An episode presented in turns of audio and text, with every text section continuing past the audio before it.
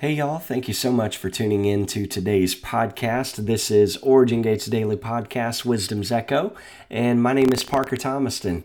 Uh, before we get started, I just want to apologize for the voice today. I'm not using a voice changer. Um, I'm enjoying the uh, the effects of recovering from a little sinus congestion and uh, pretending like I'm Batman today. So, Harvey Dent, can he be trusted?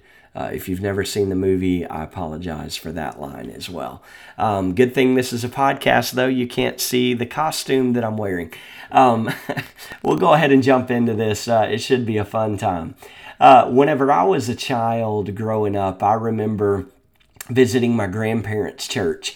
And I remember all these people talking about being brought up in the way. And, and regardless of whether or not you've grown up in church, you may or may not be familiar with that term. Uh, shoot, you may be one of those people who were in the way. And then years later, I remember hearing somebody joke about these old religious cycles of Christianity, and they said that it's time for them to get out of the way. And, and if you've ever been in a hurry and you've gotten stuck behind someone driving too slow, you know exactly what I'm talking about.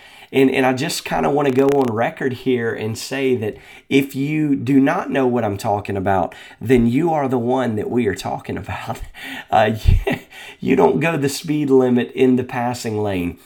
And oftentimes, if you and I try to maintain the same speed uh, in that direction, it's not going to suffice. So, there are some important things that I want to honor about people who were brought up in the way. And, and it is important that you and I honor what Yahweh is doing and what He has done. And, and my goodness, absolutely what He's continuing to do. And, and I believe that we often have blessings that we are able to carry with us on our journey because it's never about the lack. It's never about what's missing. It's it's always about the substance of what is present, um, of what is, what we have. And, and I have just been thinking a lot lately. I've been remembering uh, times when my grandmother would rock us. And, and you may be asking, like, oh my gosh, who is us? You and Batman? Uh, no, I'm, I'm the oldest of five kids, and she would rock me and my brothers and my sister in her little recliner and and she would kind of get carried away. Um, she would turn off the TV and just start singing these old hymns and praying in the Holy Spirit and prophesying over us and declaring over us. And, and it was always in this falsetto tone, uh, which I was to attempt to, to demonstrate for you. Uh, but count your blessings that I am incapable of physically performing that today. Uh, but I can hear the vibrato in her voice. And, and these are memories that I carry. Like, I still remember that when, when sometimes I feel anxious. I've got a rocking chair now on my front porch, and I'll go sit in it sometimes, and I remember Oma singing and, and praying over me.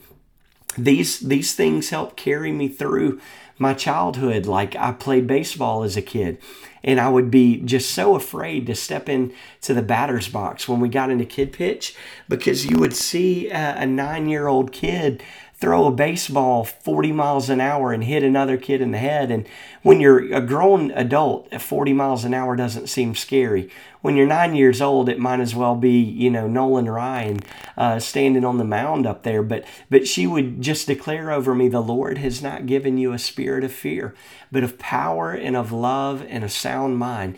And so I would just rehearse these scriptures as I walked up, and I felt a peace come upon me and enter into my heart. And, and she would give me all these different scriptures to memorize as I got ready to hit. But, but most importantly, I just remember her love in her purity and sincerity and passion for Yahweh and her love for me. And you know what? This these actions were passed down to my parents, and, and my parents instilled these values in me. And I'm instilling, my wife and I are instilling these values in our children because it is what, what is most important to us. And, and this all as I've, I've just been, you know, doing a lot of rehearsing, a lot of remembering, um, I was reminded of this Hebrew word zakar. And this means to remember. It, it requires an action. And it's where we get we get the the word Zachariah, the name Zachariah, which means Yahweh remembers, from this root word zakar. And so I want to look at, at three things today. And I, I know that I've kind of taken a lot of time to prepare this and giving you Batman jokes. But but we're going to jump into this in John chapter 14, starting in verse 1. Yeshua says, Let not your heart be troubled. You believe in God, believe also in me. In my Father's house are many mansions, for if it were not so, I would have told you. I go to prepare a place for you. And if I go and prepare a place for you, I'll come again and receive you unto myself, that where I am, you may be also. And whither I go, you know, and the way you know. And Thomas said unto them, Lord, we we know not whither you go, and how can we know the way? And and this is the thing, because I believe there are a lot of opportunities that we have to just simply be distracted. And and we're looking for the way, we're looking for the path, we're looking for our our people that we can run with and and be comfortable with, right? Um, that that also make us uncomfortable and stress us not stress us, stretch us, and press us. When you put those two words together, is where I got stress. Uh, simply not true. Cut those people off. Um, but but it is found in the way. But but yeshua says no man comes unto the father but by me because he said i'm the way the truth and the life.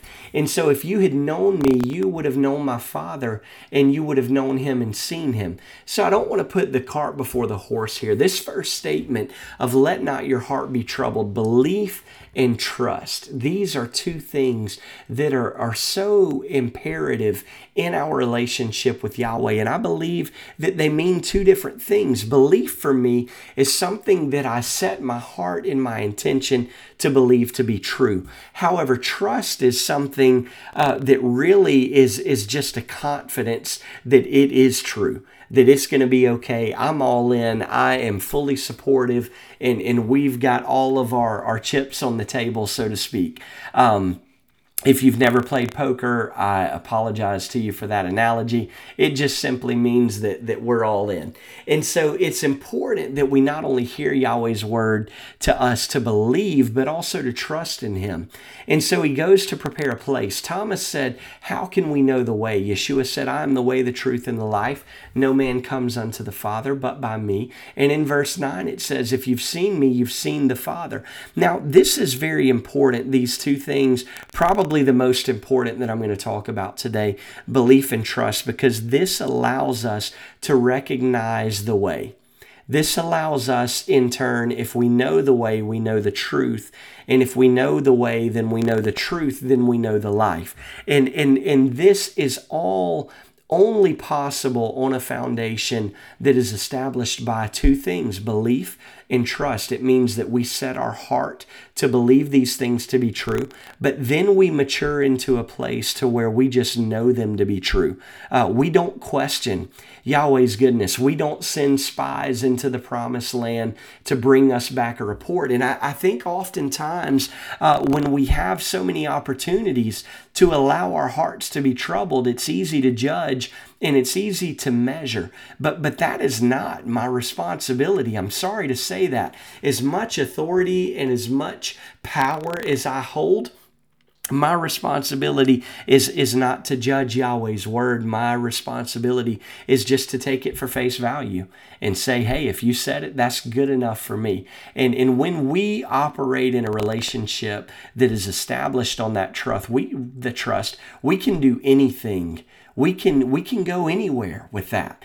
So the second thing is the way. This is a manner or a method or a style or a way of doing things. Um, it, it also means a road, a track, or a path. And, and I was reminded of our friend Zadi in the Hebrew alphabet that speaks of the way, the righteous path that leads to life. This righteousness is a big deal. In Matthew chapter 7, verses 13 and 14, we see it says, Enter by the narrow gate, for wide is the gate and broad is the way that leads to destruction. There are many who go in by it because narrow is the gate and difficult is the way which leads to life. And there are few who find it. So if difficult is the way which leads to life and there are few who find it, I, I want to be one of those few. Like I, I choose the difficult path. I'm okay with pressure. I'm okay with with, you know, stirring the pot. I'm okay with making a stand. I'm okay with establishing Yahweh's word and, and believing in it wholly, trusting in him wholly because because we've got to be able to do that. We can't take the easy way. Everybody does that. The, the world's not looking for easy. We're looking for right. We're looking for light really is what we're looking for. And, and so it's difficult because a requirement is being made that we change our way of thinking, we change our desires. So Yeshua never came to take away the responsibility, He came to properly equip us and show us the way. And, and I think it's tragic to believe that, that He was sent to do everything for us so we could just sit around and, and goof off on our phones and, and, and you know burn time and play games and, and, and then just show up occasionally and expect him to be there, he's going to show up because he's that good. But, but he simply prepared the way for us. He, he showed us the way. In fact, he said that, that if, if we would have known him, if the disciples would have known him, if you and I would know him, we would know the Father also. And if we know him, then we would have seen him. And if we see him, we would know the way, the truth, and the life. And so, so, as we enter into this, uh, I just want to remind you that literally the way, the path, and the manner of doing something is who He is. Now, the truth is the quality or state of being true. And, and I remember being a teenager and I had a problem with exaggerating the truth. Um, some people call that lying, uh, and, and I, in fact, call it lying myself.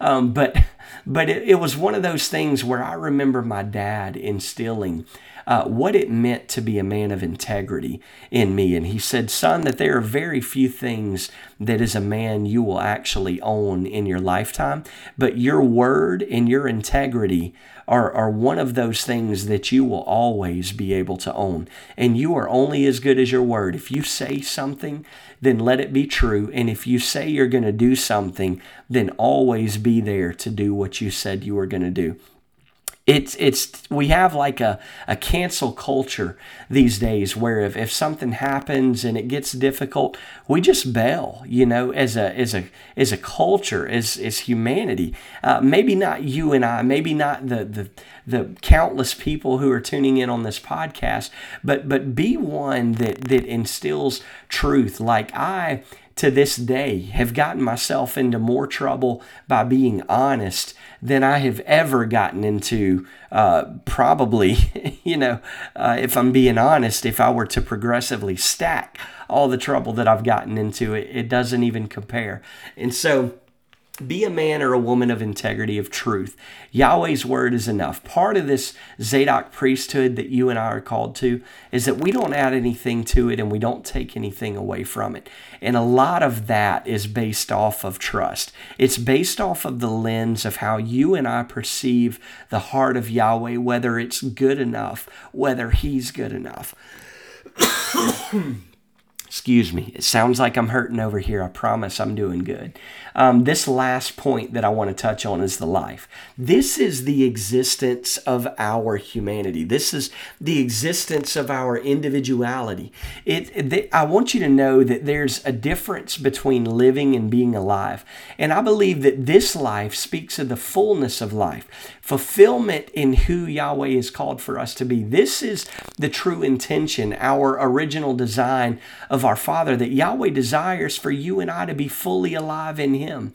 And, and I, I just want to let you know that, that we cannot ever be fully alive in Him until we see ourselves as righteous as He sees us we cannot grow. You'll hear me say this. I, I, heard this just over the last, I mean, my God, probably the beginning of this summer, that, that we cannot grow in our righteousness. We can only grow in the understanding of how righteous we are.